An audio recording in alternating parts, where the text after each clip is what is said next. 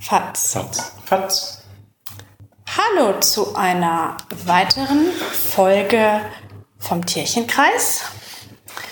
Mit mir dabei sind heute wieder das Schaf, das Wombat Hallo.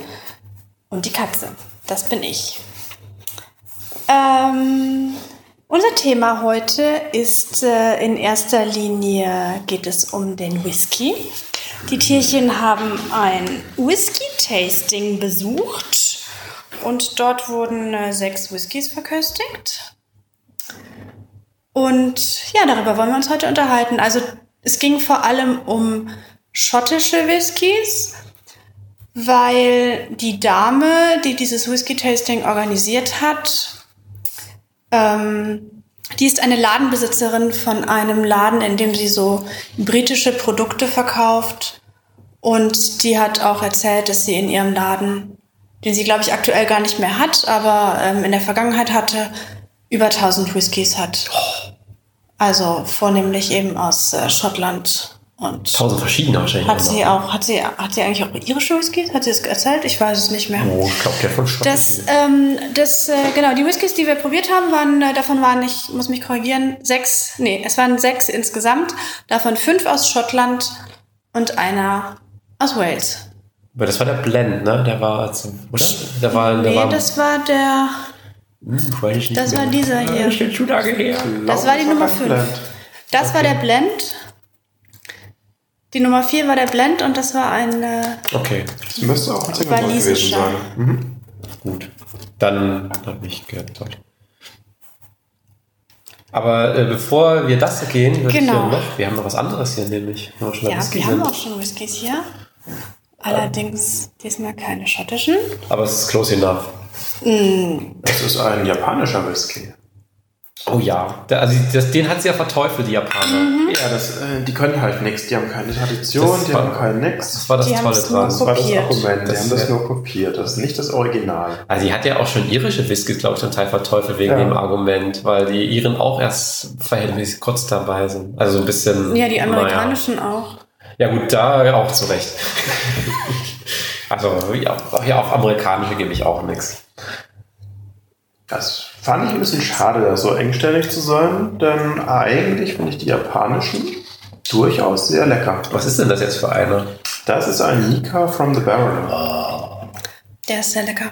Und gut ist er. Ja, also die Japaner können das, das will ich, will ich mal feststellen.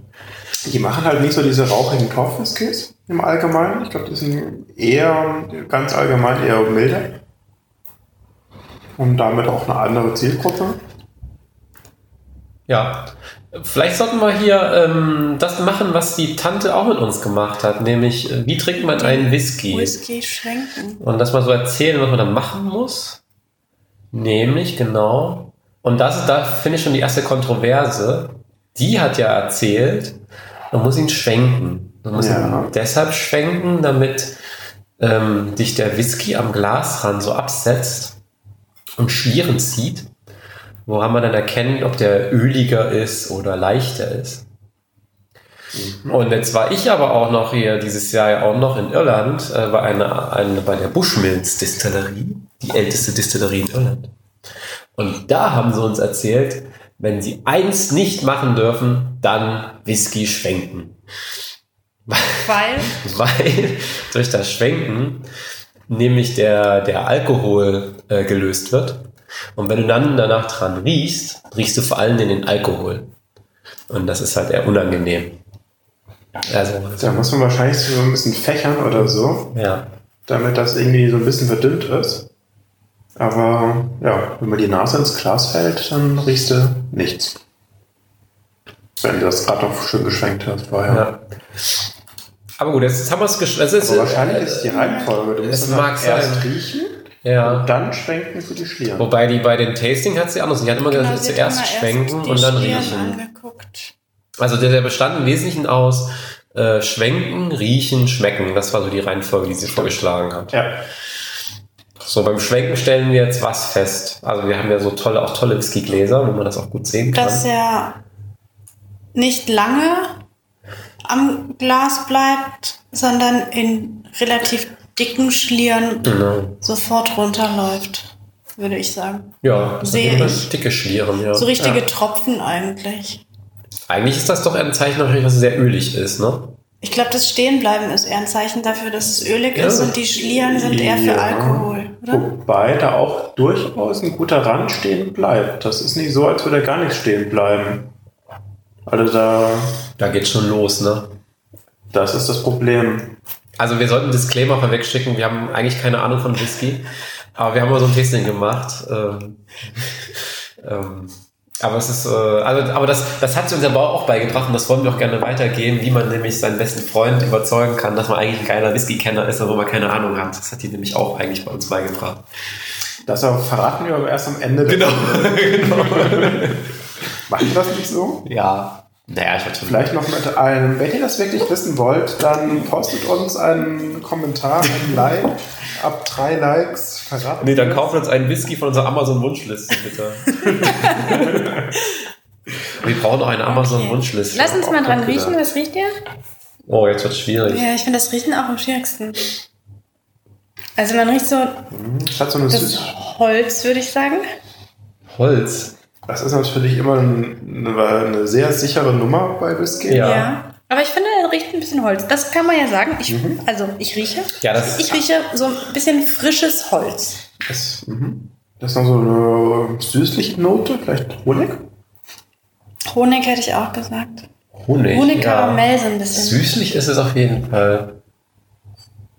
Ansonsten schwierig. So rauchig oder torfig rieche ich jetzt nicht raus. Ist der, sind die japanischen Whiskys auch Nee, die sind noch üblicherweise nicht so torfig. Nee, also Torf ist er gar nicht, denke ich. Aber ähm, ich finde, der ist so ein bisschen, der, der hat so eine gewisse Strenge. Also der hat so, der hat so, ähm, also nicht streng im Sinne von, dass der miefig ist, aber so, ähm, also der ist, äh, riecht ein bisschen sprittig. Ja, der hat auch 51,2% Alkohol. Ja, das ist äh, schon ordentlich. Also er riecht auch durchaus noch ein bisschen nach Alkohol. Mhm. Aber gut. So, und dann äh, der Geschmack. Genau.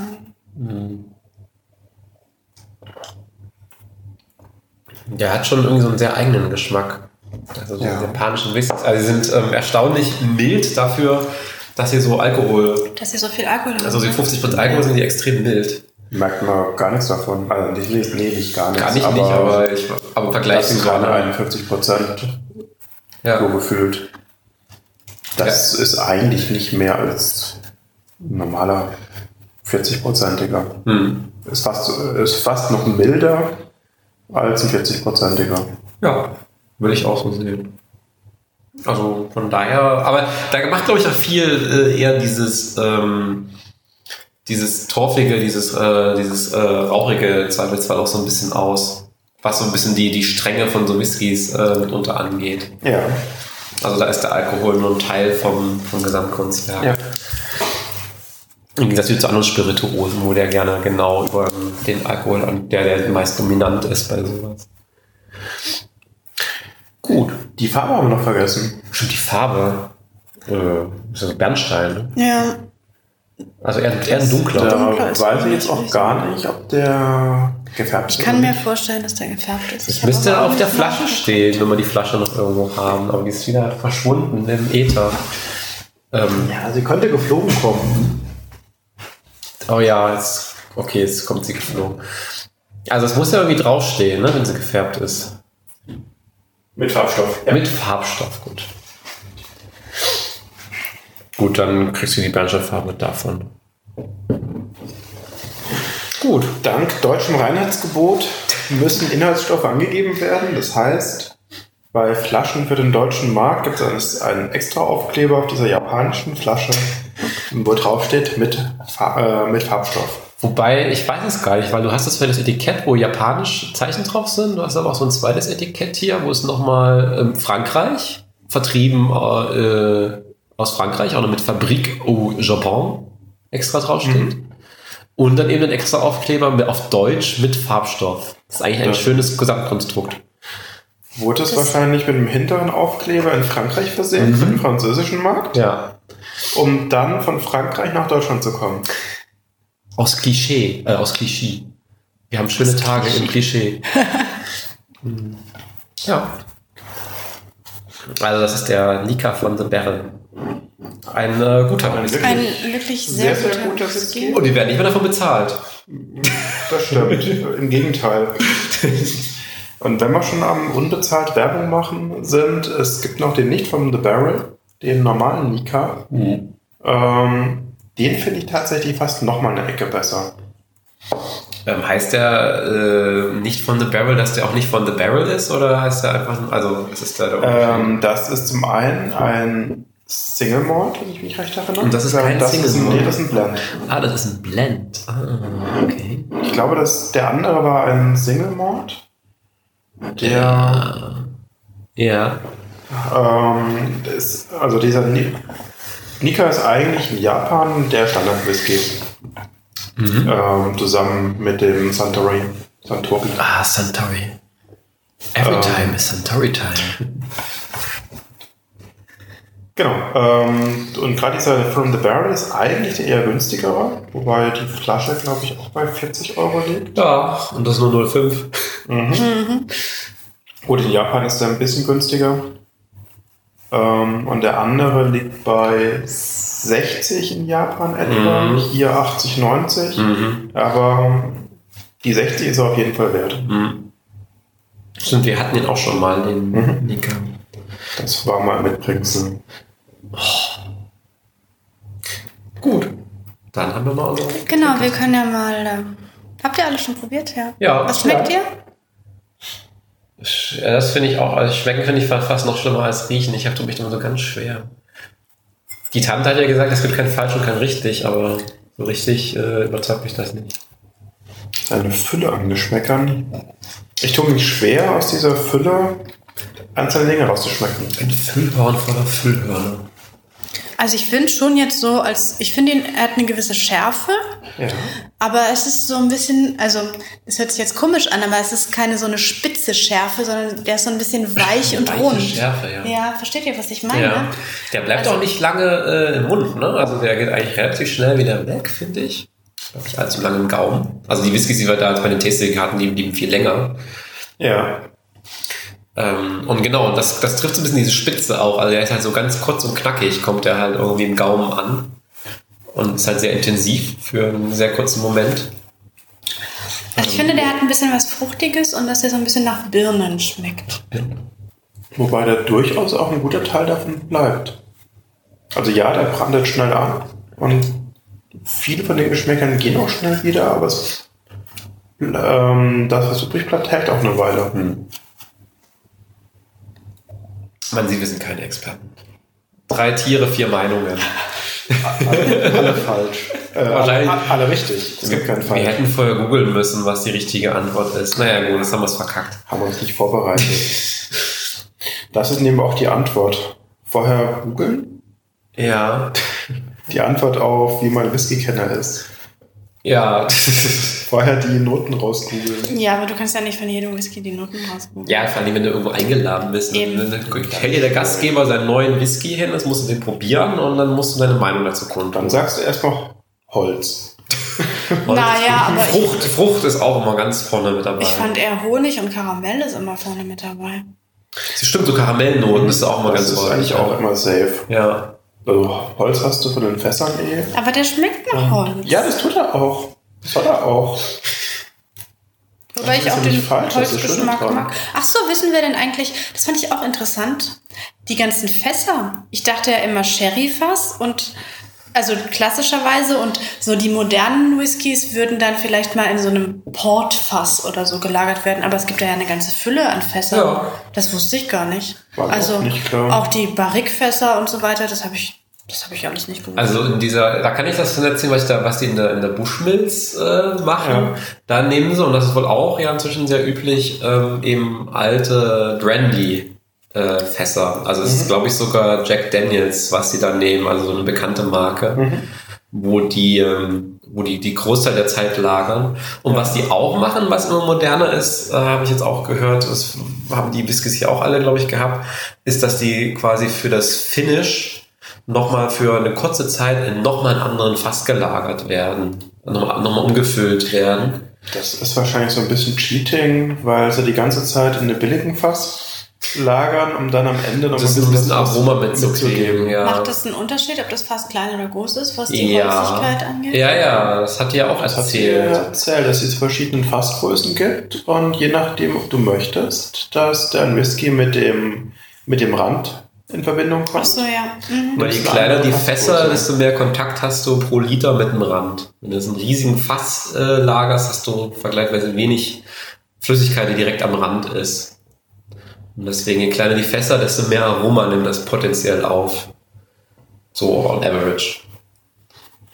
Schön fand ich ja die Geschichte, wie das ist mit diesen, ähm, mit diesen Fässern aus Amerika, Ja. den amerikanischen Whisky-Fässern, den Brandy-Fässern zum Beispiel. Ja. ähm, warum die genommen werden. Nämlich, dass es da ja das Gesetz gibt, dass es immer frische Fässer sein müssen pro Reifungsvorgang, damit die die heimische Fassbauindustrie unter supporten. Ja, das ist cool. Eigentlich Während die Schotten sagen, frisches Fass geht nicht. Wobei die haben halt auch ein Limit. Also ein Fass kannst du nicht beliebig lange benutzen. Auch die Aromen sind da irgendwann raus. Das Fass ist auch irgendwann einfach hinüber. Ähm, Ja. Die benutzen die in Größenordnung von so 50 Jahren oder so oder 60 Jahre. Also das ist Das ist auch schon einiges, finde das sind halt so, je nachdem, was du Whiskys hast, so sechs Abfüllungen oder acht, vielleicht auch nur drei, je nachdem, wie lange du den drin lagerst. Aber das sind schon einige Abfüllungen, die du da machen kannst. Und diese, diese amerikanischen, die lagern ja immer so, so, Gott, ah, ich meine, ich habe von Brandy, aber ich meine Bourbon, nicht Brandy. Ja, Ja, ja Brandy ist ja was völlig anderes. Bourbon, diese, diese Bourbonfässer. Und ähm, die lagern ja immer so relativ kurz, auch diese Bourbons. Die sind ja wirklich in drei Jahren sind sie ja durch. Das äh, laut Gesetz dürfen das sogar, sogar nur zwei Tage sein.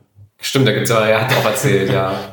Also es gibt welche. Äh, irgendwie oder sogar 24 Stunden plus eine Minute. Mhm. Und dann, äh, Dann das es schon als Fass gelagert. dann reicht, reicht das technisch schon. Ja, und genau, was sie meint, das fand ich witzig. Das wusste ich auch nicht. Dass ansonsten war das europaweit oder in, in Schottland mit diesen drei Jahre plus einen Tag Lagerung. Ich weiß gar nicht, wo das genau war. Schottland. Ja, das Schottland. hat sich auf Schottland bezogen, aber das heißt ja nicht, dass es woanders Ja. nicht auch so ist. Also das hat, dass es Whisky sich nur dann Whisky nennen darf, wenn er drei Jahre und einen Tag im Fass gelagert ist. Und der Tag wegen, um das wirklich zu sicherzustellen, dass es dann mindestens drei Jahre war mit Überhang und sowas. Und das war, ja. Ähm, aber die meisten schottischen Whiskys sind ja deutlich länger als das. Und diese, diese drei Jahre Dinger sind dann maximal noch für so wie ein Massenmarkt, äh, glaube ich, gedacht. Das sind dann auch, ähm, ich auch Blends noch. Wo die auch meinte, dass, das, das war mir jetzt auch gar nicht so bewusst, dass die in Schottland vor allem die Blends trinken. Und eigentlich so die Deutschen oder die Festlandeuropäer, die, die Single Malter sind.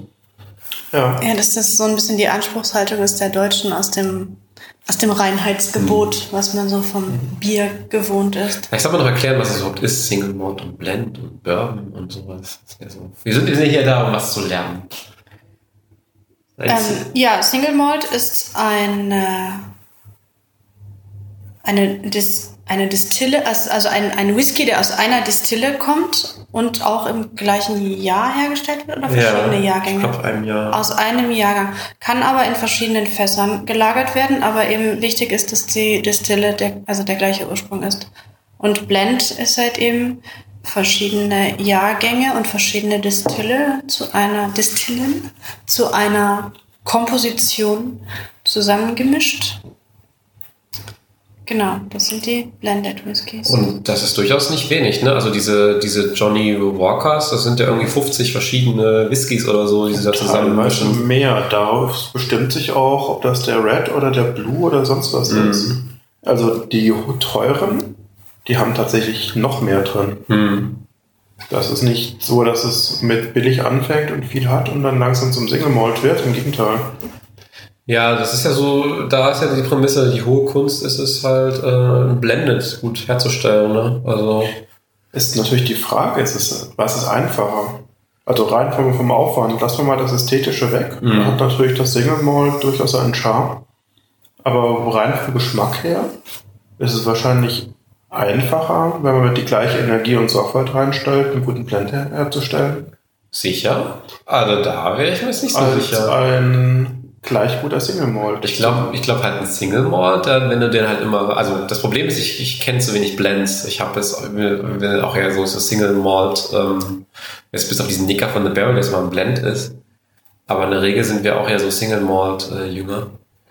Und ich kann es aber so generell mir auch vorstellen, dass wenn du halt eben genau das, wenn du sagst, gleiche Bedingungen, gleiche Zeit, gleiche Getreidesorten, die du da verwendest, wenn du das äh, stur wiederholst, dass es eher einfacher ist, einen guten Single Malt zu wiederholen, als ein Blend jedes Mal neu abzumischen, wo ja potenziell jeder, jeder einzelne Whisky eine stur andere Note haben kann. Okay, wiederholen, ja. Gut, das, das machst du beim Single Malt eh nicht dass es über all die Jahre wahrscheinlich gleich schmecken muss. Genau. Sondern es variiert eh. Das macht es ja eigentlich noch einfacher. Du bist ja nicht, du bist ja nicht so dran. Die, die mhm. Blendeds haben ja den Anspruch, dass sie eigentlich immer gleich sind und die Malt, mhm. Single Malts ja eigentlich. Mhm. Es ging mir jetzt auch eher darum zu sagen, wenn du den gleichen Aufwand, auch gerade so finanziellen Aufwand, zum Herstellen reinsteckst, mhm. was und du möchtest wirklich einen guten Whisky haben, ob das dann nicht einfacher ist, über ein, über ein Blend um ein bisschen Ecken auszublenden, mhm. auszugleichen, als den gleich sauber und gut herzustellen. Wobei eben nach also die Frage natürlich auch gute, gute Inhaltsstoffe. Ja, und, und die Frage ist eben, äh, wie gut und einfach ist es, auch so ein Ding gut zusammenzumischen. Und daher kann ich mir vorstellen, dass es eben nicht ganz so einfach ist, die richtige Mischung zu finden, dass die miteinander irgendwie harmonieren da weiß ich, ob das wirklich so viel einfacher ist jetzt ein Blend. Aber das ist so offene Fragen als Whisky-Laien. Hab ich auch keine Ahnung. Tja, jetzt bräuchte man jemand, der da Erfahrung hat. Der sich damit auskennt. ähm, gelbe Seiten.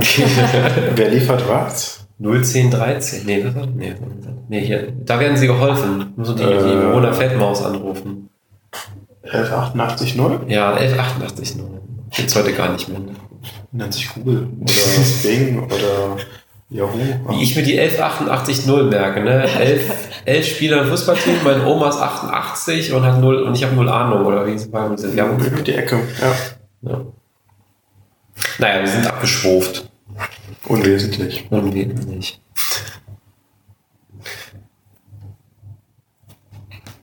Was aber an der Stelle witzig war, wenn wir nochmal zurück zu dem Seminar, ja. einem Testing gehen, ähm, wie unterschiedlich dann doch die Whiskys geschmeckt haben. Insbesondere fand ich witzig, es gab ein, zwei Whiskys, die von Distillen kommen, die direkt an der Küste liegen. Ja. Das hat man geschmeckt. Jetzt fand ich erstaunlich. Da hast du immer gedacht, ne? Das wäre so nach Fisch oder so, oder so salzige Ja, ich fand das unglaublich ne? fischig. Fand ich aber auch. Also das war ja der einzige Blend an dem Abend, der verköstigt wurde. Und der, der heißt auch schon, ist der Rock Oyster. Der klingt schon fies vom Namen. Und ähm, das war einer, wo die Distillen nur direkt, direkt an der Küste liegen. Und ich glaube, es waren vier oder fünf, äh, also Whiskys von vier oder fünf äh, Distillen, mhm. die da, die da, sagt man, kombiniert wurden. Geblendet. Geblendet, verblendet, verblendet. nein, geblendet. Ähm, ja, und es hat mir richtig geschmeckt. Also man hat richtig dieses salzige, meerige oder Meergeschmack auf der Zunge gehabt und auch so ein bisschen was Fischiges.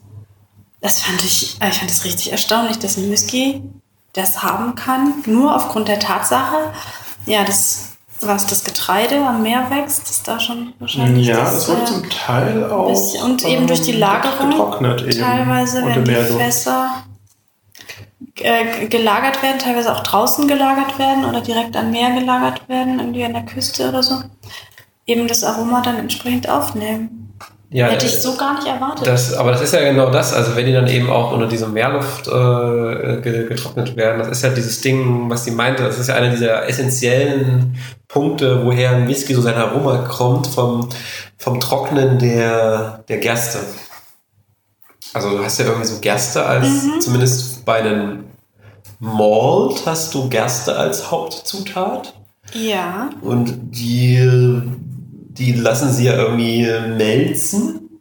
Also das heißt, die keimen. Die keimen, Unter kontrollierten ja. Bedingungen werden die gekeimt.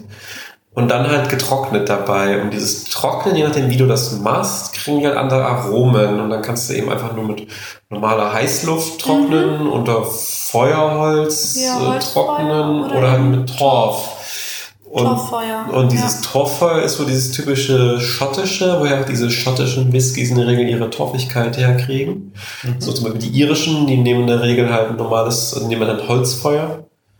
Und aber da kommt dann wahrscheinlich noch hinzu bei diesen Küstendingern, dass die eben nicht nur Torf, sondern eben auch wohl dann mit mehr Lufteinspeisung, das kommt dann halt einfach dazu. Und da passiert schon relativ viel mit den, mit dem eigentlichen Aromen von dem Whisky. Der ja. hat ja irgendwie so drei essentielle Punkte, der Whisky, dieses ähm, Trocknen, mhm. dann das Destillieren an sich was hat auch Flaschenform oder diese, diese, hat sie auch erzählt dann. Ach, was die, diese Kupferkessel. Diese Kupferkessel, wo die. Wie das, das, wie das Rohr. Genau, wie das Rohr geformt ist, je nachdem ja. fällt der anders, je nachdem kommt mehr Alkohol, wird er durchdestilliert oder nicht pro Prozess. Mhm.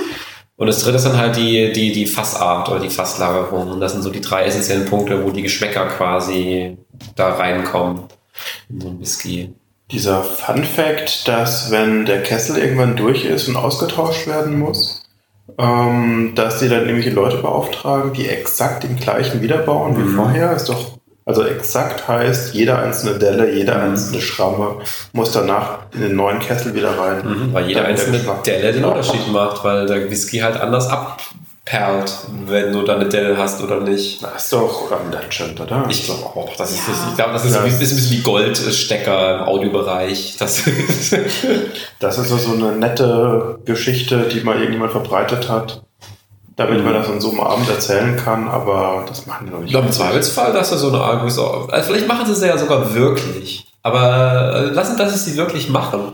Aber sie machen es wahrscheinlich nur deshalb wirklich, um genau diesen Schein zu erwecken. Guck mal hier, wir sind halt seit Jahren, machen wir mhm. hier das. Und, und als vor 100 Jahren der letzte Sturm war oder eine Katze ins Fass... Äh, Nein. Äh, oder von eine draußen... Katze ins Fass gefallen ist. Genau, der Obelix ins Fass gefallen ist und da paar Dellen hinterlassen hat. Seitdem haben wir diese Delle seit 100 Jahren in unserer Kessel. Eine Katze am Fass hochgeklettert. So eine Katzenpfote.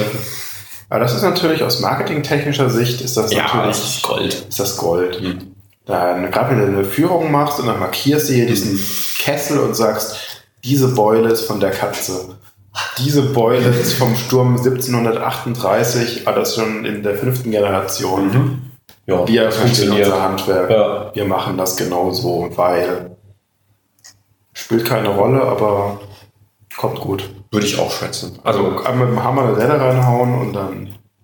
Also Puristen werden da wahrscheinlich jetzt sagen, äh, was seid ihr für, für Banausen, aber ich bin da eigentlich bei dir mit, ähm, ich, ich tue mich da schwer. Also ich kann mir durchaus vorstellen, dass irgendein Typ, der tatsächlich jeden Tag nichts anderes macht, als Whisky zu verkosten, dass der tatsächlich wirklich einen Unterschied schmeckt. Aber der Otto Normalhorst von der Straße halt nicht.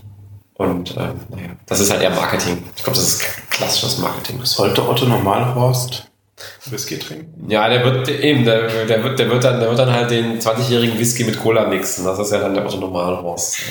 Der Otto Normalhorst. Was haben wir denn noch für Whiskys gehabt? Wir hatten jetzt, wie gesagt, wir hatten sechs Stück bei dem Tasting. Genau. Äh, ich, ich kann mich auch nicht mal an alle erinnern, das ist ein bisschen her, dass wir das Tasting hatten. Aber äh, das war so ein genau. bisschen ausgewählt, dass die aus verschiedenen Regionen in Schottland kommen, gekommen sind, die auch jeder, jeder so einen eigenen Charakter haben. Zum Beispiel dieses Speyside. Das Speyside-Gebiet, genau. Ja, was ich interessant fand und was ich gar nicht wusste, ist, dass die torfigen Whiskys eher von den Inseln mhm. kommen. Mhm. Weil ähm, Torf ist. Weil auf den Inseln eher Torfmoore ähm, anscheinend sind und ähm, im Highland-Gebiet weniger und im Speyside-Gebiet da kommen halt eher die etwas äh, milderen, weicheren Whiskys mhm. her. Und ich glaube sogar die ersten drei Whiskys, die wir probiert haben, kamen alle aus den Highlands beziehungsweise aus dem Speyside-Gebiet ja. und waren auch etwas milder. Genau, die hatte so diese schielige Farbe, fängt mit den Milden mit an und wird immer stärker. Genau, steigert sich dann zu den rauchigeren, mhm. torfigeren Whiskys. Ähm, also mir hat der erste Whisky, den wir probiert haben, am besten geschmeckt. Wir haben uns ja auch noch eine Flasche davon gekauft. Der kam aus der Distillerie, die sich ähm, Glenn Farkless nennt und äh, gehörte dort oder gehört dort zu der Christmas Edition von 2007. Und ich fand den, also ich fand, dass der so richtig schöne weihnachtliche Aromen hatte. Also der hat so ein bisschen halt nach Zimt, nach Äpfeln, nach Rosinen, nach Schokolade. Und das hat man aber auch alles wirklich geschmeckt. Also der hat unglaublich lecker geschmeckt.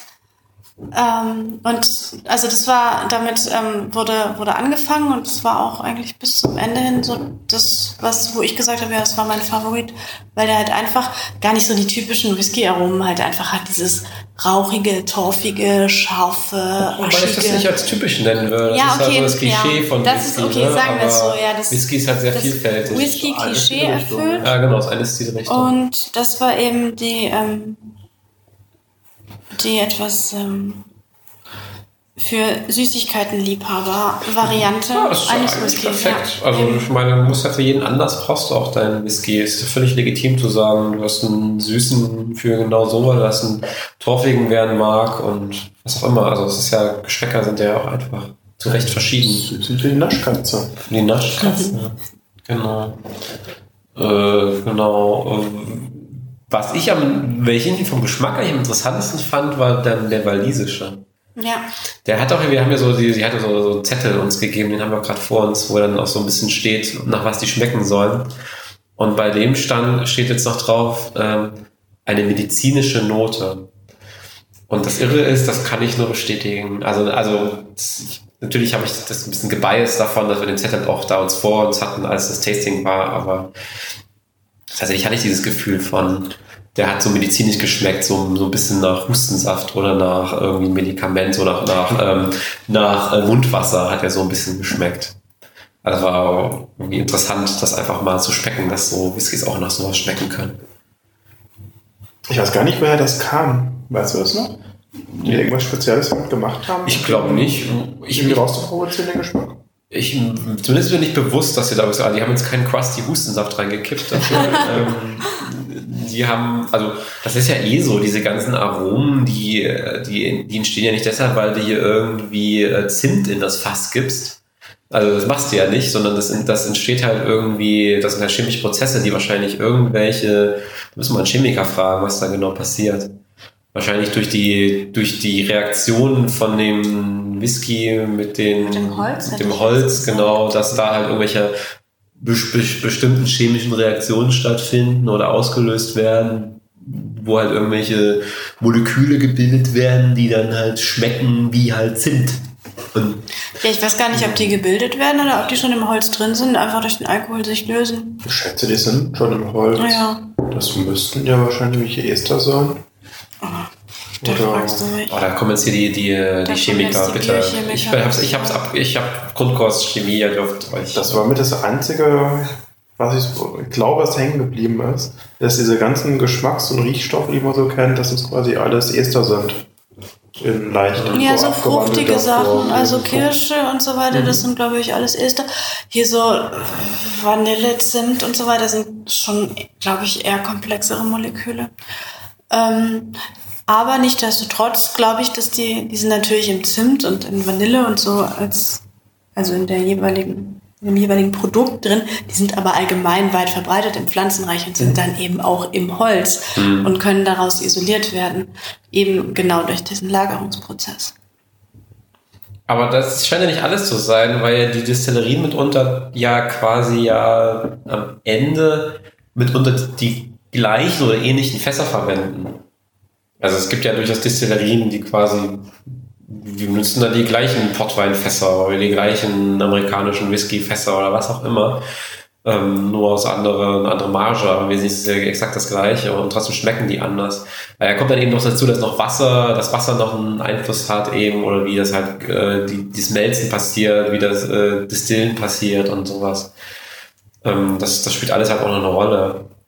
Aber ich auch schon das Gefühl habe, genau diese, diese Noten, die man dann halt auch riecht und schmeckt, also diese feinen Noten, wie eben zimtig, holzig, was auch immer, oder äh, hier ähm, Schokolade, ich glaube es auch, die haben noch Schokolade geschmeckt oder noch äh, Toffee. Dass das wahrscheinlich eher von den Fässern vor allen Dingen kommt. Denke ich auch, ja. Und dass der ganze Rest, ob das jetzt so torfig schmeckt, kommt eben ja vom, vom Melzen und vom Trocknen. Ja. Und diese Sprittige wird ja wahrscheinlich über das Dis- Distillen und wie viel du halt, äh, wie stark du distillst oder auch, da passiert ja auch so ein bisschen die eigentliche Black Magic, weil du da natürlich, dis distillierst ja mehrmals das ganze Ding durch, um das irgendwie zu konzentrieren.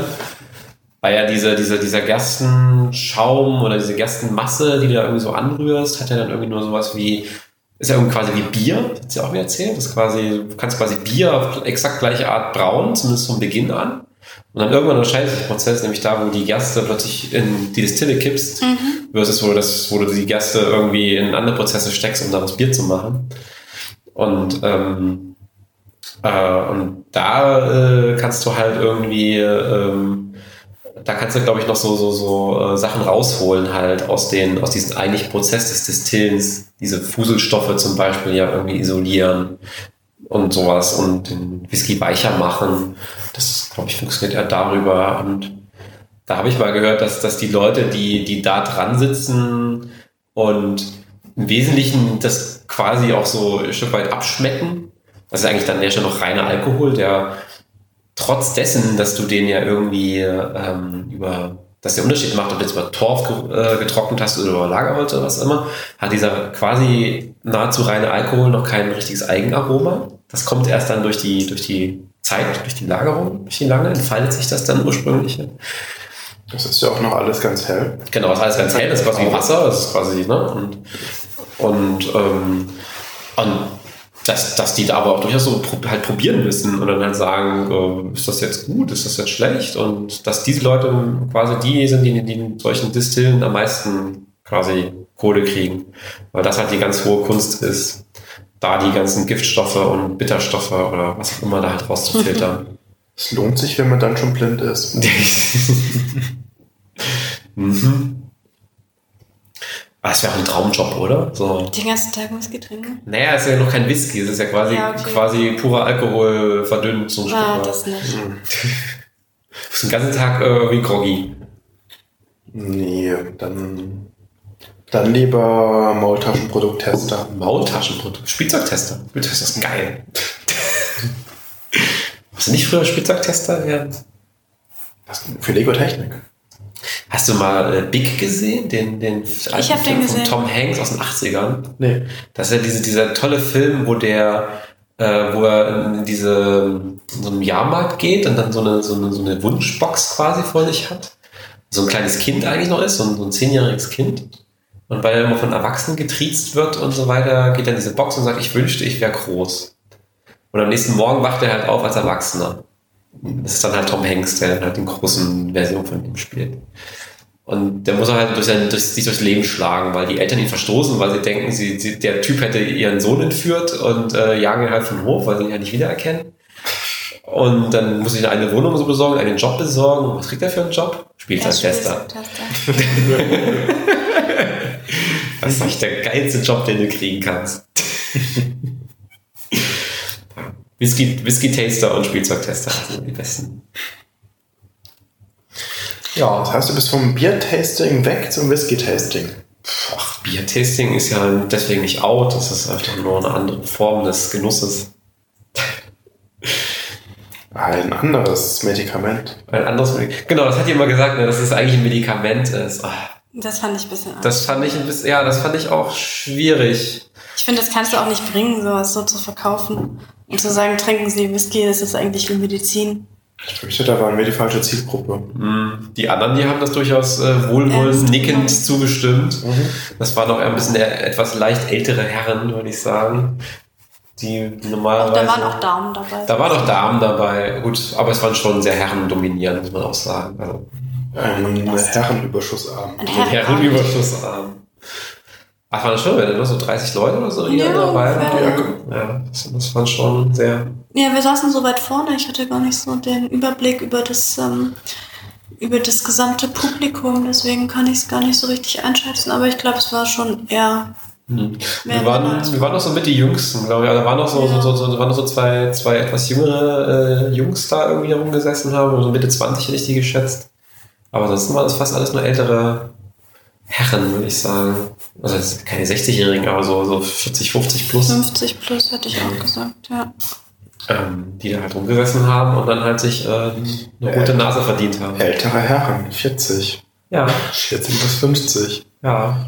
Was denn? Ja, Wir sind auch alle noch Anfang 20.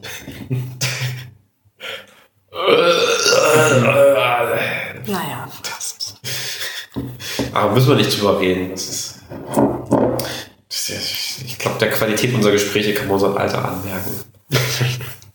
Irgendwas zwischen 12 und unter 15. Saufen hier den Whisky von unseren Eltern. wie früher. ist gut, dass die uns auch rausgelassen haben, dass wir da auch wieder hingehen sollten, ne? dass wir uns die Karten gekauft haben und alles. Das ist nett. Und dass die uns auch nicht stören, wenn wir Podcasts aufnehmen. Ja, Mama. Früher war doch nicht alles besser. Ja, vielleicht die Zukunft. Weiß ich nicht. Ja, also das was, was halten wir jetzt davon? Wie kann man denn so, so Whisky-Tasting? Das ist ja, du, wir haben, das ist das erste Tasting, was wir so gemacht haben. Das ist vielleicht auch schwer zu vergleichen, aber ähm, das war jetzt auch, finde ich, auch ganz okay. Von, waren da so sechs Whiskys getastet. Das waren ja wirklich auch jeweils, ich glaube, waren zwei CL, glaube ich. Ja. Zwei CL. Ja. Äh, und vom Preis her hat das aber auch irgendwie gepasst. Das waren doch schon jetzt schon die selteneren auch rausgepackt. Ja, die das waren halt nicht schon. so im Laden für 10 Euro kriegst. Also die, die sie rausgesucht hat, waren vor allem kleinere Destillerien, die halt keine so große Massenproduktion machen, sondern eher im Bereich von paar einer Million Liter, zwei, drei Millionen Liter. Was wenig ist. Was wenig ja. ist. Die größten Destillerien haben so, na, das 20-fache vielleicht, 20, 25 Mhm. Millionen. Und ähm, ja, also wenn man so das preisliche Segment anguckt, dann würde ich sagen, lag die, lagen die Flaschen alle so bei 50 bis 70 Euro. Vielleicht 40 bis, ja, also 40 plus, 40, Mhm. 40 bis 60, 40 bis 70 so ungefähr. Viele davon waren auch ähm, wirklich Abfüllungen in so geringer Stückzahl, dass es die gar nicht mehr zu kaufen gab. Also sie hatte die dann wohl noch bei sich im Laden in geringer Stückzahl und hat die für die Verköstigung dann verwendet. Aber so im Handel würde man die nicht mehr bekommen ohne weiteres. Was irgendwie nett und schade zugleich ist. Mhm, ja. Ja. Da kriegst du sowas vorgesetzt, du sagst, das ist geil und dann, ach nee, gibt's auch nicht Gibt's mehr zu kaufen. nicht mehr. ja. Also, naja, gut, aber so ist das halt. Es hat auch eine gewisse Exklusivität dann. Aber dafür war das vor allem auch preislich ziemlich, äh, ziemlich top. Also ich glaube vom Preis her bis am Ende, wenn du, wenn du die gleichen Whiskys dir in irgendeiner Standard-Pub ge gekauft hättest, wärst du sogar teurer rausgekommen als beim eigentlichen Tasting jetzt. Da wärst du deutlich teurer ausgegangen. Ja. Und ähm, das war preislich ganz okay. Also es kommt wahrscheinlich eben auch drauf an, was bei wem und wo du ein Tasting machst. Aber Hatten wir es gesagt? nee, hat man nicht. 44 Euro. Aber da war noch dieser. Inklusive Eintritt. Ja, der war irgendwie 10 Euro. Das Ja. heißt, das sowieso. Das war so eine, so eine, Messe, so eine, so eine Food-Messe, wo das dabei war. Und dann hast du irgendwie etwa 34 Euro äh, Wert von dem Tasting gehabt. Und allein die, allein die Whiskys sind deutlich mehr wert als das, hab ich auch gesagt. Also wenn du von sechs Stück nur 2 CL kaufst. Also nicht im Einkaufspreis, aber im, im, im Im Papppreis quasi. Preis. Da bist du deutlich drüber. Was ich so ein bisschen schade fand, also die Whiskys fand ich gut. Ähm, was ziemlich schwierig ist, ist glaube ich, in so einer Runde zu machen, ist, wie du den Vortrag gestaltest. Wie viel erzählst du außenrum? Ja. Was erzählst du außenrum? Wie machst du das alles? Du willst ja auf der einen Seite die Leute nicht zulabern mit irgendwelchen langweiligen Details, die Mhm. wollen die Whisky trinken. Aber auf der anderen Seite so ein bisschen Hintergrund willst du ja schon irgendwie Ja. geben. Und da die Balance finden, das auch irgendwie clever zu machen, finde ich schwierig. Insbesondere deswegen, weil der die Whiskys durchtauscht. Ja, stimmt, hat- die hat, die hat das mehrmals gemacht, ne? Und ähm, die hat jedes Mal andere benutzt, ja. Ja. Und nicht jeder, da brauchst du, ein Whisky hat irgendwie eine richtig schöne Charakteristik, warum man die jetzt nimmt. Ja. Also böserweise kann man sagen, man nimmt den Whisky, weil er da ist und hat passt geschmacklich, aber nicht, weil man eine schöne Geschichte dazu erzählen kann. Wobei die hat das ja eher so aufgezogen, dass sie ja quasi ähm, mit jedem der sechs Whisky so einen anderen Aspekt der, der Produktion quasi erwähnt hat, losgelöst von ähm, Spezifikas von Whiskys. Also die hat ja angefangen mit eben ähm, genau diese, diese Melzen und dann halt so, wie man das distillt, wie man die Fasslagerung und alles. Mhm. Das hat die ja so aufgebaut. Das fand ich eigentlich ganz nett. Also ich hat das schon ganz nett gemacht. Die hat dann natürlich auch so ein paar Sachen sich aus, aus Wikipedia und, Kram hat man schon gemerkt, als wir dann, dann so parallel nach irgendwelchen Whisky gesucht haben und exakt die gleiche Folie, die sie quasi aufgelegt hatten, irgend so einen random Whisky-Forum-Beitrag gefunden haben, wo es um diese Rauchstärke ging. Ähm, das, da gibt's ja wohl, da hat man uns nämlich tatsächlich gefragt, da war mir auch nicht so bewusst. Das gibt ja dann wie, so ähnlich wie, wie diese, nee, nicht, wenn man Scoville sagen war, aber die Scoville-Skala, weil Die Chili-Skala. die, oder die Chili-Skala, Die Schärfe, ja. die Schärfe angibt, dass es da sowas auch für, für Rauchigkeit geben muss, für Whiskys. Und das gibt es auch tatsächlich, das kann man wohl messen. Und ähm, da hat es halt auch eine Skala aus dem Internet quasi kopiert. Da hat man mal so ein bisschen gemerkt, aber an sich war das, äh, war das ganz nett äh, Mhm. gemacht. Man hat es insofern gemerkt, als dass zu jedem einzelnen Whisky selbst war, bis auf den Geschmack, nichts bis wenig Spezifisches. Also, du bist Wo- Fotos woher- von der von, woher kam. aber- Na, sie hat die Fotos von dem Ort maximal noch gezeigt, aber Ja, ich gebe dir recht, das ist halt kein, keine Begründung, warum, warum schmeckt der jetzt, dieser, dieser Glenfarclas jetzt eigentlich nach Zimt? Was macht den denn dazu, dass er nach Zimt schmeckt? Weil sie ihn an Weihnachten halt hergestellt haben. Das ist die Ja. Weihnachts Zu Vollmond. Da ist überall, backen die Frauen, backen ihre Ja, Weihnachts- da backen die Weihnachtsbäcker. Engelchen. Äh, die Engelchen natürlich oder auch die Männer. Die Männer backen auch. Jeder kann Cookies backen. backen. die zum Beispiel. Jeder kann Leder. backen, der backen möchte. Und dann ist die ganze Luft angereichert von Zimt und ähnlich wie wir es vorhin hatten.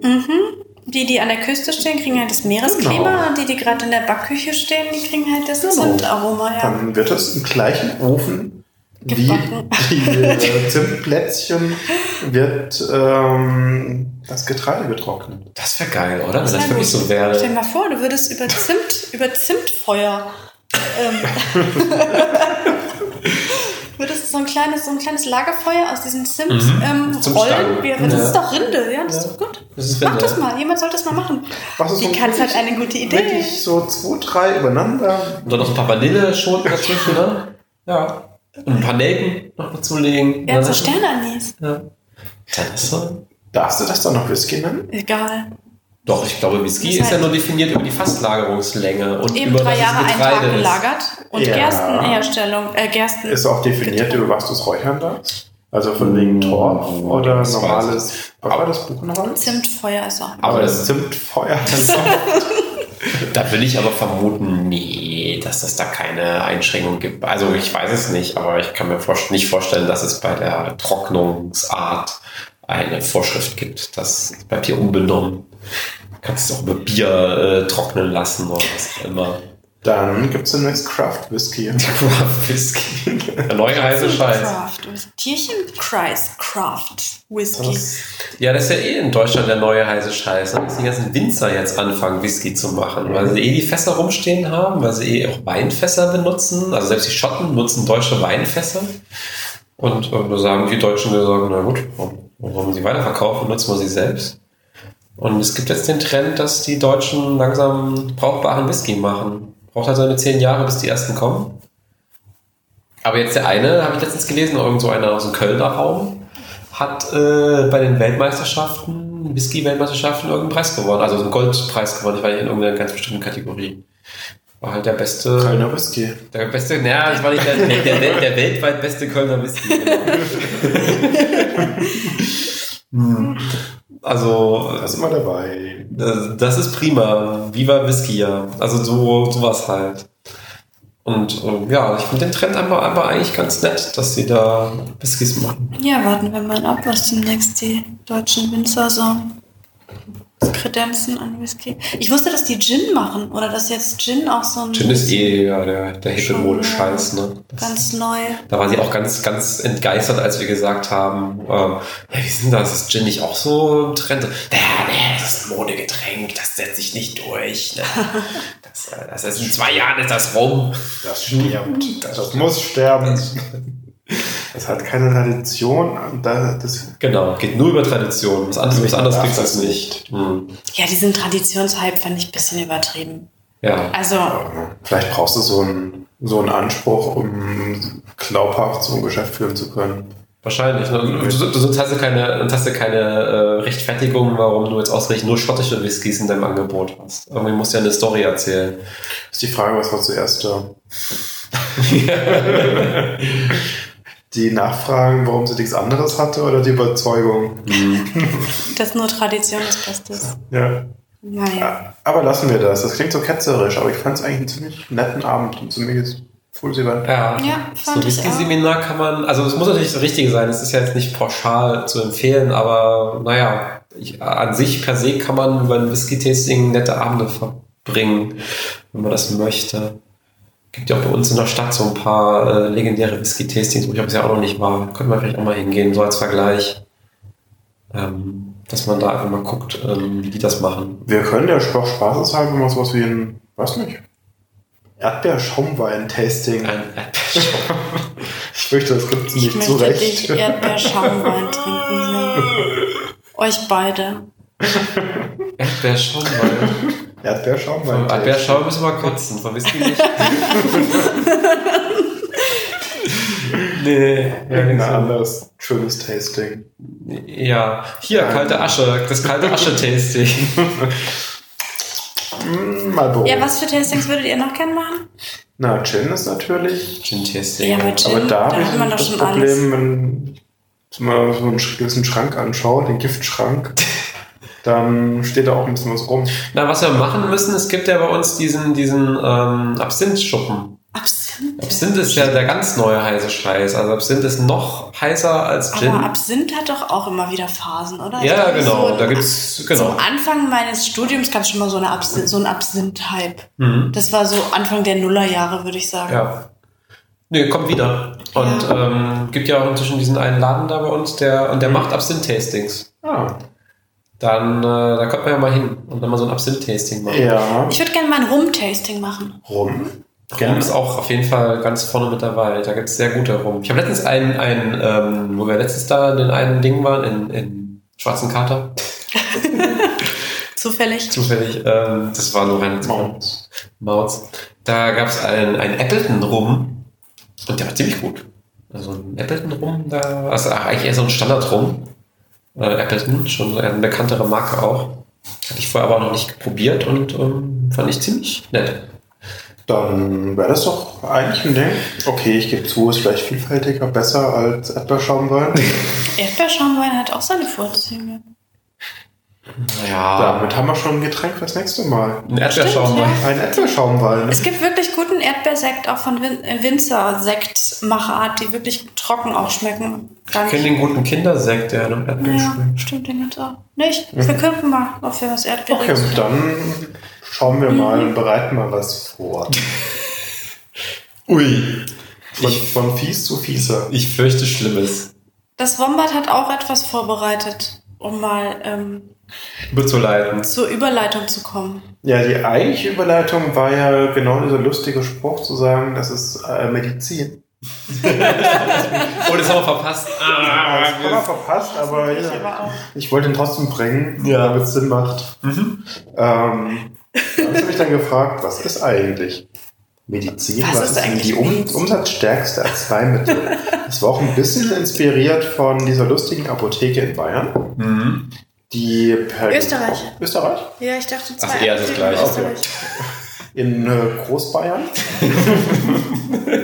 Im Großbayerischen Reich. Ich würde mal sagen, wir entschuldigen uns bei allen Österreichern. Ja, genau. Mit Österreich muss entschuldigen, bei Bayern dürfen sie entschuldigen. nee, aber richtig, ist genau Nee, richtig rum. Ich finde das legitim. ja. Ja. Ja. Ähm, was inspiriert war, die haben nämlich eine Gesichtserkennung ähm, installiert in ihrer Apotheke in einem Feldversuch. Und dann wurde automatisiert vorgeschlagen, welche Medikamente denn diese Person brauchen könnte. Was würde denn euch vorgeschlagen werden? Das würde mich mal interessieren. Das ist eine gute Was kriegt denn das Wombat vorgeschlagen, dass es eine Apotheke gibt und da ist ein Gesichtserkennungsding drinne und sagt dann ja, hallo Herr Wombat, Sie möchten doch bitte gerne Ja, irgendwas für Haarwuchs. Ein, ein Nacktnasen. Weil du ein Nacktnasen. ein Nacktnasenwombat. Okay, Also nicht verstehe. irgendein Wombat, ein Nacktnasenwombat. Mhm. Und dementsprechend braucht man eine nackte Nase Mhm. Haarwuchs. Haarwuchs. Dann kriegst du Alpizin versch verschrieben. Mhm. Und Katzen kriegen? Ähm, also ich hätte jetzt sowas wie Nahrungsergänzungsmittel gesagt, aber nur mit vor dem Hintergrund, dass ja viele junge Frauen gerade solche, solche Vitamintabletten dann nehmen in der Glau im Glauben, sie bräuchten das jetzt irgendwie für ihre Haare und ihre Fingernägel oder so. Und Das ist, glaube ich, auch ziemlich viel Umsatz bringt. Ähm, wo ich dann einfach glaube, dass ich da eine Zielgruppe sein könnte und aber feststellen möchte, dass ich das nicht notwendig habe. Ja, warum auch? Gut, aber ja. Was würde denn einem Schaf vorgeschlagen? Ja, eben. Ja. Also schaden kann es ja nicht. Das ist ja der Grund, warum es viele Leute nehmen. So, keine Nee, Ahnung. Gemüse hilft. Gemüse.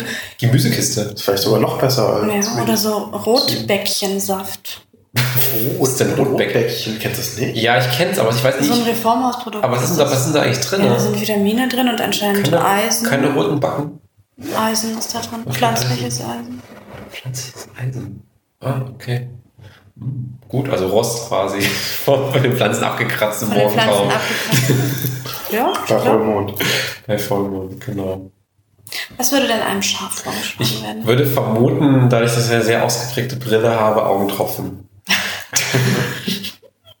also, können, also weil, weil wahrscheinlich das naheliegende. Ich weiß nicht, ob das, ob das auch Brillen erkennen oder nur Gesichtserkennung macht, aber nehmen wir an, das würde Brillen erkennen. Dann Augentropfen oder keine Ahnung. Das hat man uns eben auch gefragt. Es ist ja so, was ist so ein typisches Männer, Männermedikament? Aber wir waren da eigentlich nur stehen geblieben bei, bei Granofink. Aber ich glaube, das ist erst ab Männer ab einem bestimmten Alter. Das sieht mir dir jetzt noch nicht an, dass du es dass du es brauchst. Nee, Ich halte ja nur 40-Jährige für alt, von daher ist ja. Ähm, Du hast die Tropfspuren das ja noch nicht. genau, Tropfen. Aber was ist denn das? Also ein typisches, also du hast ja genau das, also Vitamin oder, oder Nahrungsergänzungsmittel ist ja durchaus vom Klischee her zumindest so ein Frauenprodukt. Ja, total. Ähm, aber so ein, Männer haben das ja irgendwie in dem Alter, was gibt's denn da für klischeeartige Ich Produkte? denke, generell Haarwuchsmittel Vielleicht was für Haare. ist, glaube ich, ziemlich vorne mit dabei. Ja, Was so spezifisch ist. vor allen Dingen an der Brust.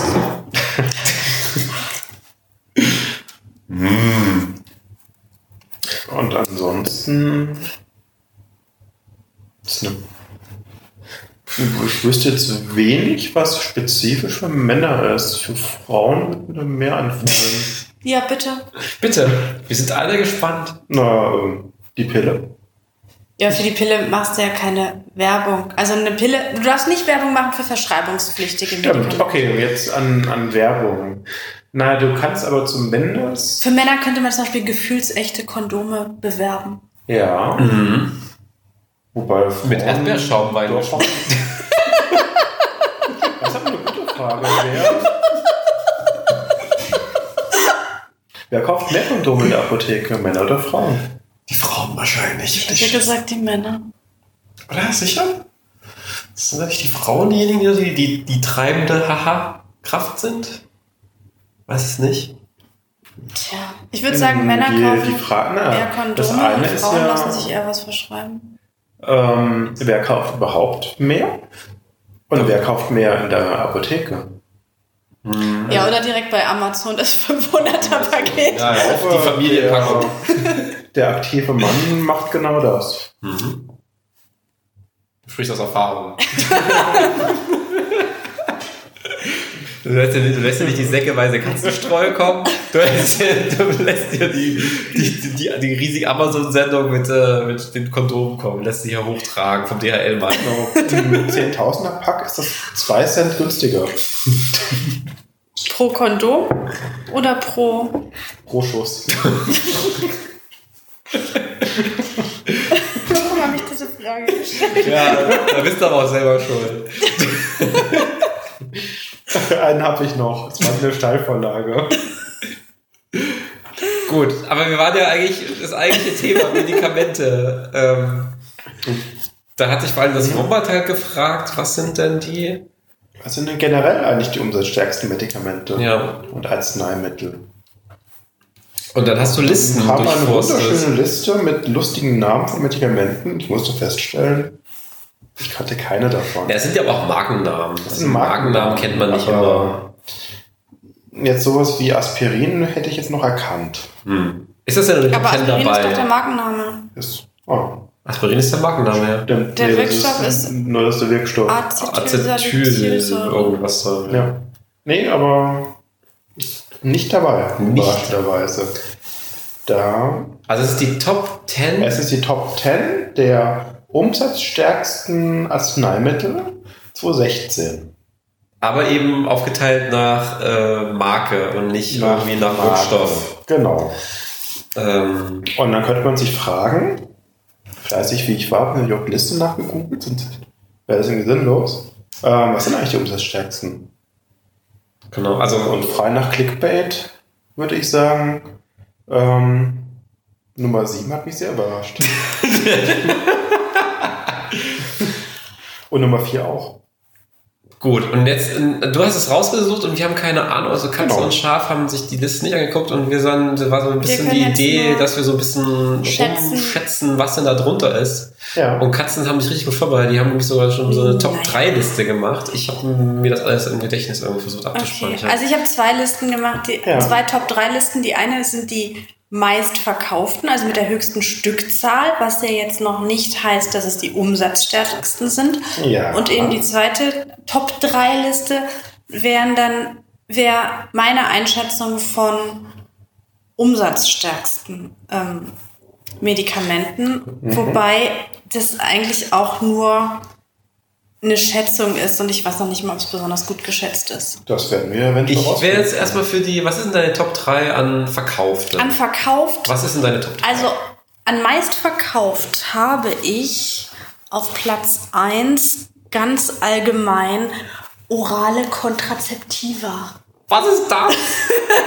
Die Pille. Das ist die Pille. Ach so, okay. Danke. Ähm, auf Platz 2 habe ich Schmerzmittel und auf Platz 3, ich weiß gar nicht warum, habe ich sowas wie, habe ich Schilddrüsenhormon. Schilddrüsen, Weil ich dachte, gut. das, Nee, das ist ähm, gar nicht so schlecht. viele Leute haben, erstaunlich viele Leute nehmen äh, Schilddrüsentabletten oder haben eine Schilddrüsenunterfunktion. Und Da habe ich ja letztens gelesen, dass die festgestellt haben, dass diese Jodzuführung, dass die gar nicht hilft. Dass man jahrelang geglaubt hat, Ja. dass man das behandelt, indem man Jod zuführt. Und jetzt hat man Langzeitstudien ausgewertet und gemerkt, nee, scheiße, hilft ja gar nicht. Jod hilft nicht. Nee. Das ist schön. Das würde ja die ganzen, das alles durcheinander bringen. Tut's auch. Das Witzige ist halt, es kriegt ja keiner mit. Also es gab, es, es gab tatsächlich wohl erst, sehr kürzlich erst, auch dieses Jahr erst, gab es so diese ersten Studien dazu, Ja. die gesagt haben, naja, diese ganze Jodzufuhr ist halt eigentlich Schwachsinn. Also hilft halt nicht. Ist halt einfach nicht, nicht messbarer Erfolg. Ähm, von daher äh, witzig. Aber es ist ein sehr guter Ja. Punkt. Äh, Ist denn irgendwas davon in der Top 10 dabei, von denen, was wir gerade genannt? Ähm, Nicht umsatzstärkste. Das habe ich mir Nee, nämlich gut, aber- Aber ich habe hier auch eine Liste mit den meistverkauftesten. Ja. Was ganz anderes. Ähm, da bist du vorne mit dabei. Top 2 ist Ibu. Top. Ivo, okay, ja. habe ich auch auf, also ich habe Schmerzmittel. Na gut, Schmerzmittel, ja. Das ist nicht, immerhin Top 2, Ja. wobei dann auch noch irgendwie 4 ist Diclofenac und 5 ist Paracetamol. Ja, aber Ja, ist, okay, ist, aber ist, das, ist das jetzt, das ist aber jetzt auch wirklich dann noch Wirkstoff. Nach, das sind quasi die Absatz in Millionen Packungseinheiten. Okay, Packungseinheit. Millionen. Mhm. Ja, klar. Was ist auf Aber Platz 1? Top 1, was ganz Essentielles fehlt noch. Viagra. Nee, Äh, äh, Moment, Moment, Moment, Moment. Ich hätte jetzt noch sowas wie Allergie. Ja. Ah. genau. Nasenspray. Antihistaminika. Ach so, Nasen. Ja, da ist Ganz generell einfach. auch Nasenspray von Ratiofarm. Stimmt, Nasenspray, also generell so Schnupfzeug, egal ob das jetzt äh, Allergie oder einfach nur Schnupfen ist. Das stimmt. So Hustensaft ist wahrscheinlich auch relativ weit oben, oder? Äh, Das heißt nicht wahrscheinlich. Ich kenne ja nicht alles. Äh, Ist Sinopret eventuell? Ja, Sinopret ist für So die ähm, Nebenhöhlen. Mhm. Na gut, kommt denn schon mal nicht. Ja. Bepanthen ist auch ganz vorne mit dabei. Bepanthen. Voltaren. Ich habe auch bei so Salben Voltaren ist auf überlegt. Platz 4. Nebenbei. Das ist wirklich hart. Ui. Ich benutze viel Voltaren Ja. in Salbenform. ja. Das ist halt für alle quasi die ganzen Sportverletzungen oder alle Mhm. Muskel, sonst was gedöns. Ach, da hilft das gute Franz Brandwein, da brauchst du keine Hast du halt einen Voltaren drauf. Oder früher der Spitzwegerich. Wickel. Der Allgäuer Latschenkiefer.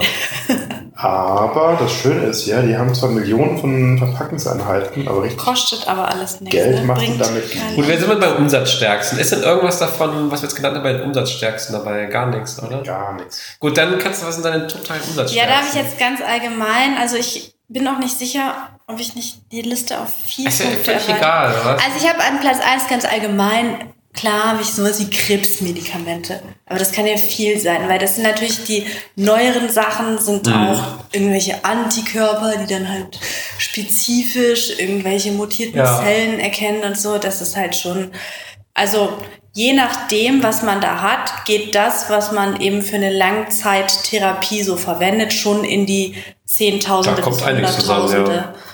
Ähm, und ich denke, das ist auch das mit der größte Umfang. War das in den Top 10 Antworten? Wir haben mal 100 Ja. Leute gefragt. Aber Krebs ist natürlich ähm, sehr Es- vielfältig. Ja, es ist aber definitiv in den Top 10 mit drin. Welcher Platz? Zum Beispiel 7. Ach, das hat dich überrascht, dass der dich überrascht hat. Reflimit heißt das Ding.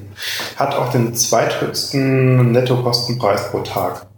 200, 218 Euro. 218. Jeden Tag.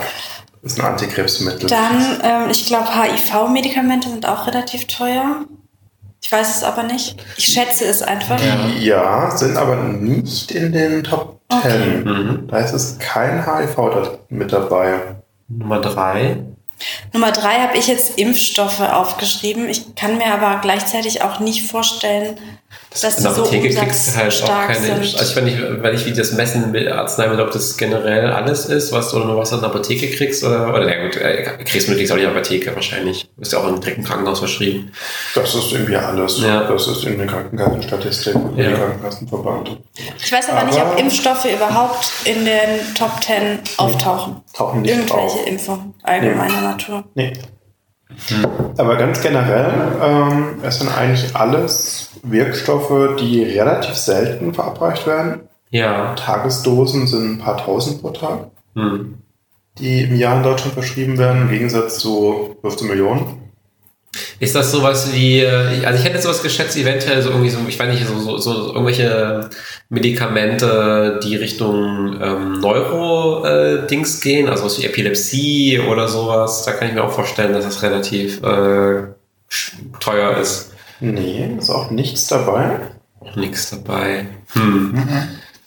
Dann irgendwie so Blutsachen. Äh. Ja. also, ähm, also so Blutgerinnung, Gerinnungszeug halt, ne? Also so, Ja. so, Anti-Bluter-Quatsch, also umgangssprachlich, ich weiß nicht, wie das, wie das, wie der, wie der, der, der nicht diskriminierende Ausdruck dafür wäre.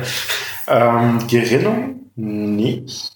Aber die, also nicht für die Gerinnung, sondern Hemmung der Na klar, na, na, na klar, natürlich hemmende, Blut, Also- ja, gerinnungshemmende Mittel, ja, ja. Da bist du sowohl bei Platz 2 als auch bei Platz 10. Oh, Was haben wir da? Ähm, Xarelto und Celaxane heißen die Dinger. ja, das ist halt Markenname. Irgendwelche- sagt halt, ja. aber halt so Blut, Bluthemmer, Das ist auch Blutgerinnungshemmer halt. Hinter jedem Namen steht auch noch ein kleines Copyright. Ja. Dann hätte ich noch irgendwas gedacht für, ähm, für, für Augen. Gibt's Ja. sicherlich.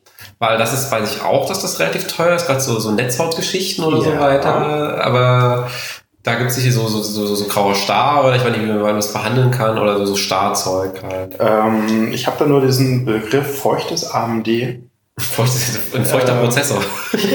gefunden, wobei ich nicht weiß, was AMD an der Stelle ist. Das ist Mhm. aber eine Augenerkrankung. Ja. Da gibt es auch zwei in der Top 10, nämlich 6 und 9. Mhm.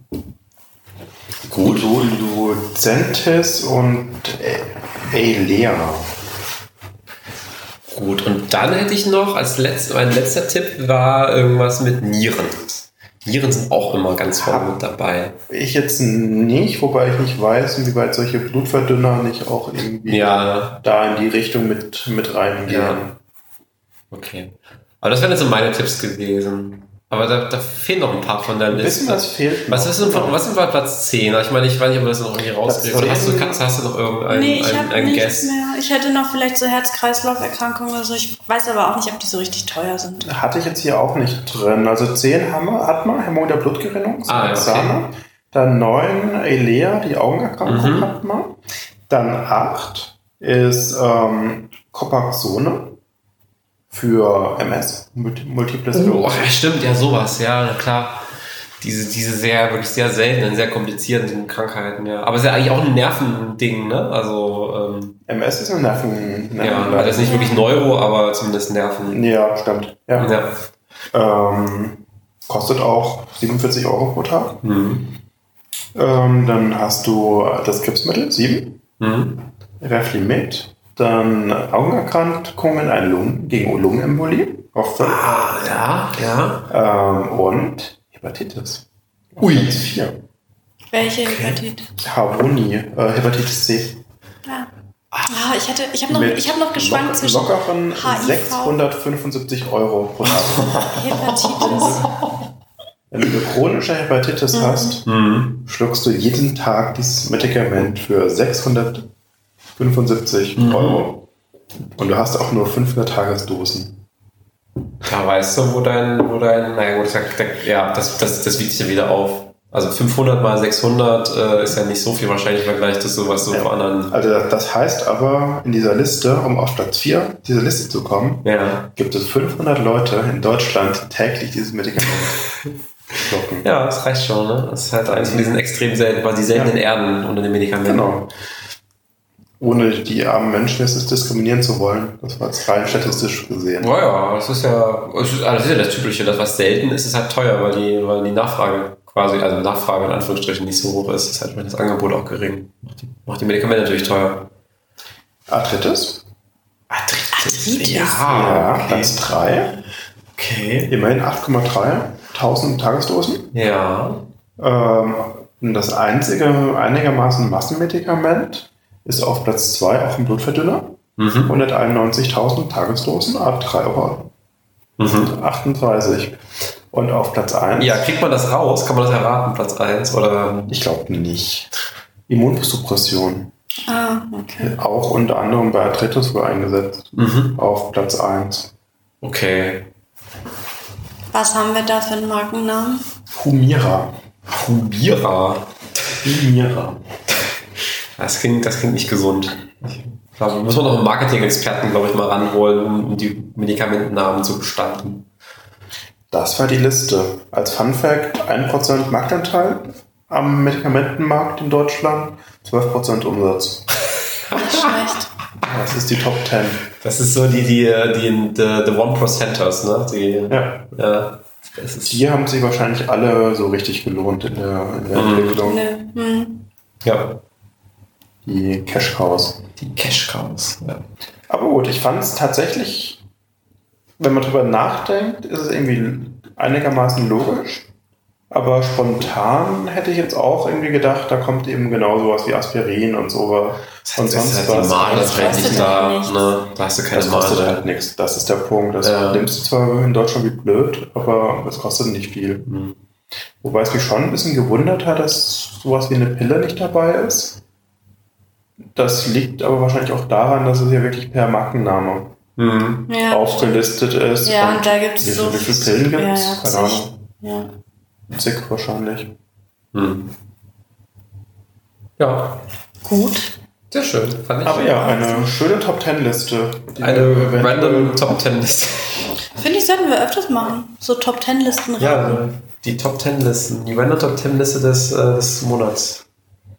Aber was wir auch haben, ist Ja. unsere Frage. Unsere, Frage, unsere gute Frage. Unsere gute Frage. die, äh, die gute Also ich Frage. habe ja eben gutefrage.net hier ein bisschen durchgeguckt. Was Ja. sind die .net? Ich weiß gar nicht. Also wir werden die jetzt auch wieder beantworten. Wir, ja, es ist, die Frage ist sehr kurz beantwortet, das kann ich Ist schon mal egal. sagen. Aber Schaf und Wombat kennen sie nicht. Aber wir werden sie auch wieder auf gute Frage noch nicht beantworten. ne? Also unsere Antwort, die wir jetzt machen, wir haben aber letztes Mal schon gemacht, Ja. ne? nur das ist klar, also wir haben es ja angekündigt. Unsere letzte Frage war ja die Frage mit den Einhörnern und den Göttern. Die haben wir auch tatsächlich auf gutefrage.net inzwischen als Antwort reingestellt. Und haben es Leute eigentlich schon kommentiert oder geliked oder ich so? Wissen ich wir das? weiß ich, Na, müsste nochmal nachgucken. Also. Aber diese Frage wäre es Genau, ich kann ja mal sagen, dass Genau. diese Frage wurde vor 160 Tagen gestellt. Mhm. Es haben sich bereits 50 Leute diese Frage angesehen. Mhm. Es haben drei Leute darauf geantwortet. Bald vier. Und Sie lautet. Bitte. also ich muss sie vorlesen, also Ja. das kann ich jetzt vorwegschicken. Ich habe Fragen durchgeguckt bei gutefrage.net ähm, .net. und bei dieser Frage musste ich lachen. Und weil ich gelacht habe, wurde diese Frage quasi gar nicht, also nicht von mir auserwählt, sondern nur mein Lachen hat sie auserwählt. Ach so, gut. Du bist unschuldig. Genau, ich bin also unschuldig an dieser Frage. Gut. Jetzt kommt die Aber wir Frage. freuen uns trotzdem. Ja. Ein Einbrecher ist in meinen Keller eingebrochen. Er hat das Leergut mitgehen lassen, in Klammern, Wert vielleicht 20 Euro, und den teuren Whisky und Wein, Wein Wert vielleicht 2000 Euro, nicht angerührt. Jetzt kommt die Frage, wie dumm sind Einbrecher eigentlich? Wie, Das ist eine sehr gute Frage. Wie dumm sind Einbrecher? Wie dumm sind Einbrecher? Das war eine überraschende Wendung. Ich dachte ihr soll ich trotzdem zur Also es kommt noch ein- gehen. es kommt noch ein Kommentar kommt da hinterher. noch Nee, nicht Kommentare. Nein, nein, Achso, hier, von dem. nein. Ah, okay, also von dem. Frage, Ja. Es tut mir fast etwas leid, dass er so etwas nötig hat und dass sein IQ doch zum Atmen nicht reicht. Schreibt der Verfasser dieser Frage. Ja. Das ist die Mischung aus verständnisvoll, um dann gleich mit der Möwenkeule irgendwie drauf zu hauen. Ja, das ist, äh, Aber das finde ich. Das ist ja dieses typische, ich bin ja ein guter Mensch oder ein besser Mensch und ich weiß ja eh alles besser und ja, das ist besorgter Bürger. besorgter Bürger. Ähm, Aber zu, zu dem Thema, da hatte ich jetzt letztens erst, da gab es nicht auch wieder ein, habe ich irgendwo gelesen, ich weiß gar nicht wo, gab wohl irgendwo einen Einbruch in irgendeinem Haus und die, die sind, da sind die Einbrecher wohl in ein Haus eingebrochen, was so von, so, es waren keine richtigen Messis, aber es waren quasi sehr unordentliche Menschen. Also es war jetzt nicht so, du siehst so ein krasses Messitum, wo halt die Gänge vollgestellt sind mit irgendwelchen Quatsch, aber die hatten die Wohnung sehr unordentlich hinterlassen. Und was sie, was sie dann halt gemacht haben, ist die Einbrecher, also die sind halt wirklich eingebrochen, das kannst du halt nachvollziehen, weil irgendwie, ich weiß nicht, Fenster, Balkon, Tür, was auch immer aufgebrochen worden ist. Und am Ende, als die, als die Bewohner wieder zurückgekommen sind, haben die gemerkt, die haben nichts mitgehen lassen. Weil sie sind eingebrochen, haben diese Unordnung gesehen und sind dann wieder Ich habe gedacht, verschwunden. es waren schon Einbrecher da. Ja, im Zweifelsfall einfach, die haben keine Lust gehabt, da an dieser Unordnung nach irgendwelchen Wertgegenständen zu suchen. Vielleicht wussten sie das eh nix. Was weiß ich, Aber- ja. Äh, weiß man nicht. Weiß man nicht. Aber vielleicht zurück zu der. Ich Also- tue mich mit der Frage schwer. Ja, die Frage- Also ich tue mich schwer mit diesem impliziten Vor Vorwurf. Wie dumm sind Einbrecher? Also die Frage ist ja so ein bisschen, warum bricht jemand in einen Keller ein und wenn er schon mal da ist, warum nimmt er nur das Leergut mit und nicht die teuren Weinflaschen?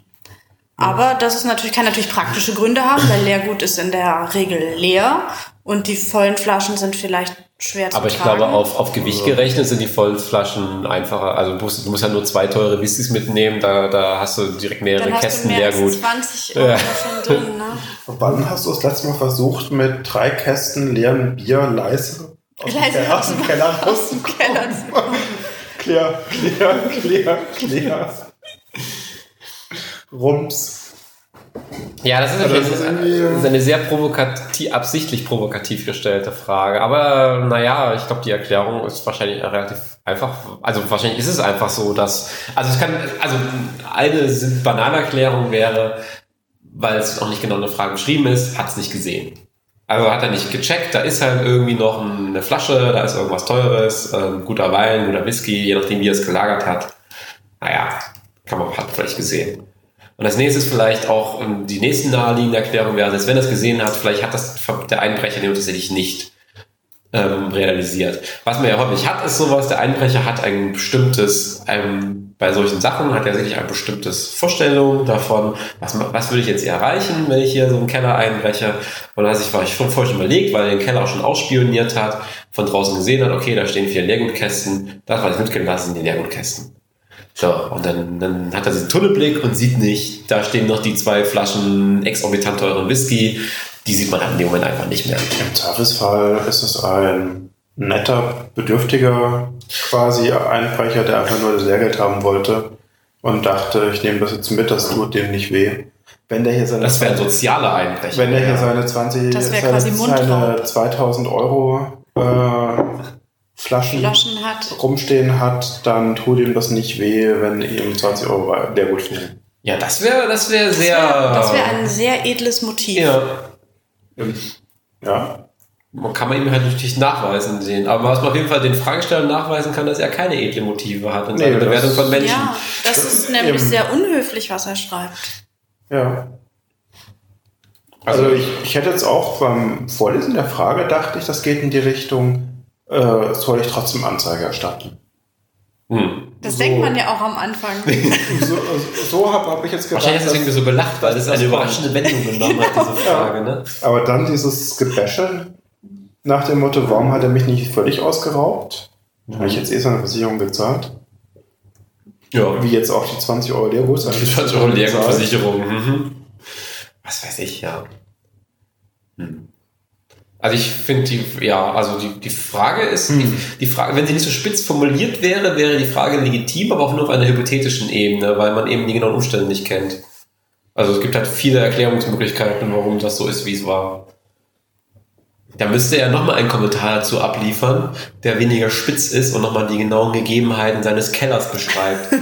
Mit Foto bitte. Mit Foto Wir bitte. könnten ihn um ein Foto des Kellers bitten. Genau, das können wir ja sagen. Also wenn, wenn Wir versuchen das hier ernsthaft zu analysieren. Wir nehmen uns der Frage an, brauchen dann aber ortskundigen Sachverstand. das machen Wie waren wir. denn die Lichtverhältnisse? Ja. War der Anruf bei Tag oder bei Nacht? in welcher Jahreszeit? Ja. Ja, das macht schon Das sind, das wichtige, aus. wichtige War, war das Glas, die Kästen, also waren das Bierkästen oder war das Plastik? So PET-Flaschen. Ja, es könnte auch der klassische ähm, gesammelt, die gelben gesammelten Säcke vom- Werke, genau. Vom letzten gelben halben Sack. Jahr oder so. Hm. Dann alles in PET-Flaschen. Das klirrt auch nicht so sehr. Und die sind auch gar nicht so schwer mitzunehmen, Eben. ja. Und da kommst du auch schnell durch diese 25 Cent Ding, wenn die auch nur zerquetscht sind, auf äh, relativ leicht auf 20 20 Euro. Ja, brauchst du gar nicht so viel. Du brauchst nur 80 Flaschen. Das sind Fragen über Fragen. Ich, aber das, das stellen wir den jetzt mal. Also wir werden das jetzt beantworten und wir werden ihm dabei diese Fragen stellen. Er soll doch mal bitte konkretisieren. Treten in einen Dialog. Wir sollten ihn auch noch fragen, warum er eigentlich so ein arroganter Snob ist. Nee, ich hätte gesagt, das warum, ich hätte, nicht ich hätte ihn gefragt, warum er denn so dumm ist. Aber äh. nee, das wäre ja gleich mit Gleichen. Nee, das So sind wir ja nicht. wollen wir nicht unterstellen. Wir wollen einen ernsthaften Dialog. Wir, wollen, wir sind ja dafür, wir wollen einen Dialog treffen, äh, treten, auch mit Leuten, die es eigentlich verdient haben. Ist das ein AfD-Wähler? Ja, Habe ich beim ersten Moment dann auch gedacht. Ne? Also das ist ja dann so. Das ist ja dieses Ding, äh, war dieses mit diesen AfD-Wählern, ne, was die junge AfD ja in ihrem Parteiprogramm aufgenommen hat, dass die alle, alle Gedankengänge gerne in ihrer, in ihrer Partei sehen wollen. Auch die Irrsinnigen. Die wollen sie nicht unter den Teppich kehren. Das ist, Das ist ihm gelungen. das ist ihnen gelungen. Und das ist da so ähnlich. Auch die irrsinnigen Gedankengänge wollen wir nicht ausklammern, sondern wir wollen die irrsinnigen Gedankengänge mit einschließen und wollen darüber auch offen diskutieren. Könnte auch ein CSU-Wähler sein, das stimmt. Genau, und welche, aus welchem Bundesland kommt der eigentlich? Ist es in Bayern gewesen? Ist das in Hamburg gewesen? In Berlin? Das ist ja auch nochmal ein Unterschied, denke ich. Also, äh, das ist, kann alles, alles einen Einfluss auf, auf die Qualität des Einbrechers rückschließen. Fragen über Fragen. Deswegen ist es eine gute Frage. Das ist eine sehr gute Frage. Genau. Was waren denn die anderen Antworten? Ja, die haben auch vermutet, dass es dem wahrscheinlich nur darum ging, dass er ähm, das äh, Leergut schnell und einfach raustransportieren kann und das einfach am Leergutautomaten äh, Automaten dann gegen Bargeld eintauschen kann und sich wahrscheinlich über den Wert, der da in Weinflaschen und Whiskyflaschen gelagert ist, gar nicht so im Klaren war, sondern da einfach auch mit einem gewissen Tunnelblick ähm, agiert hat.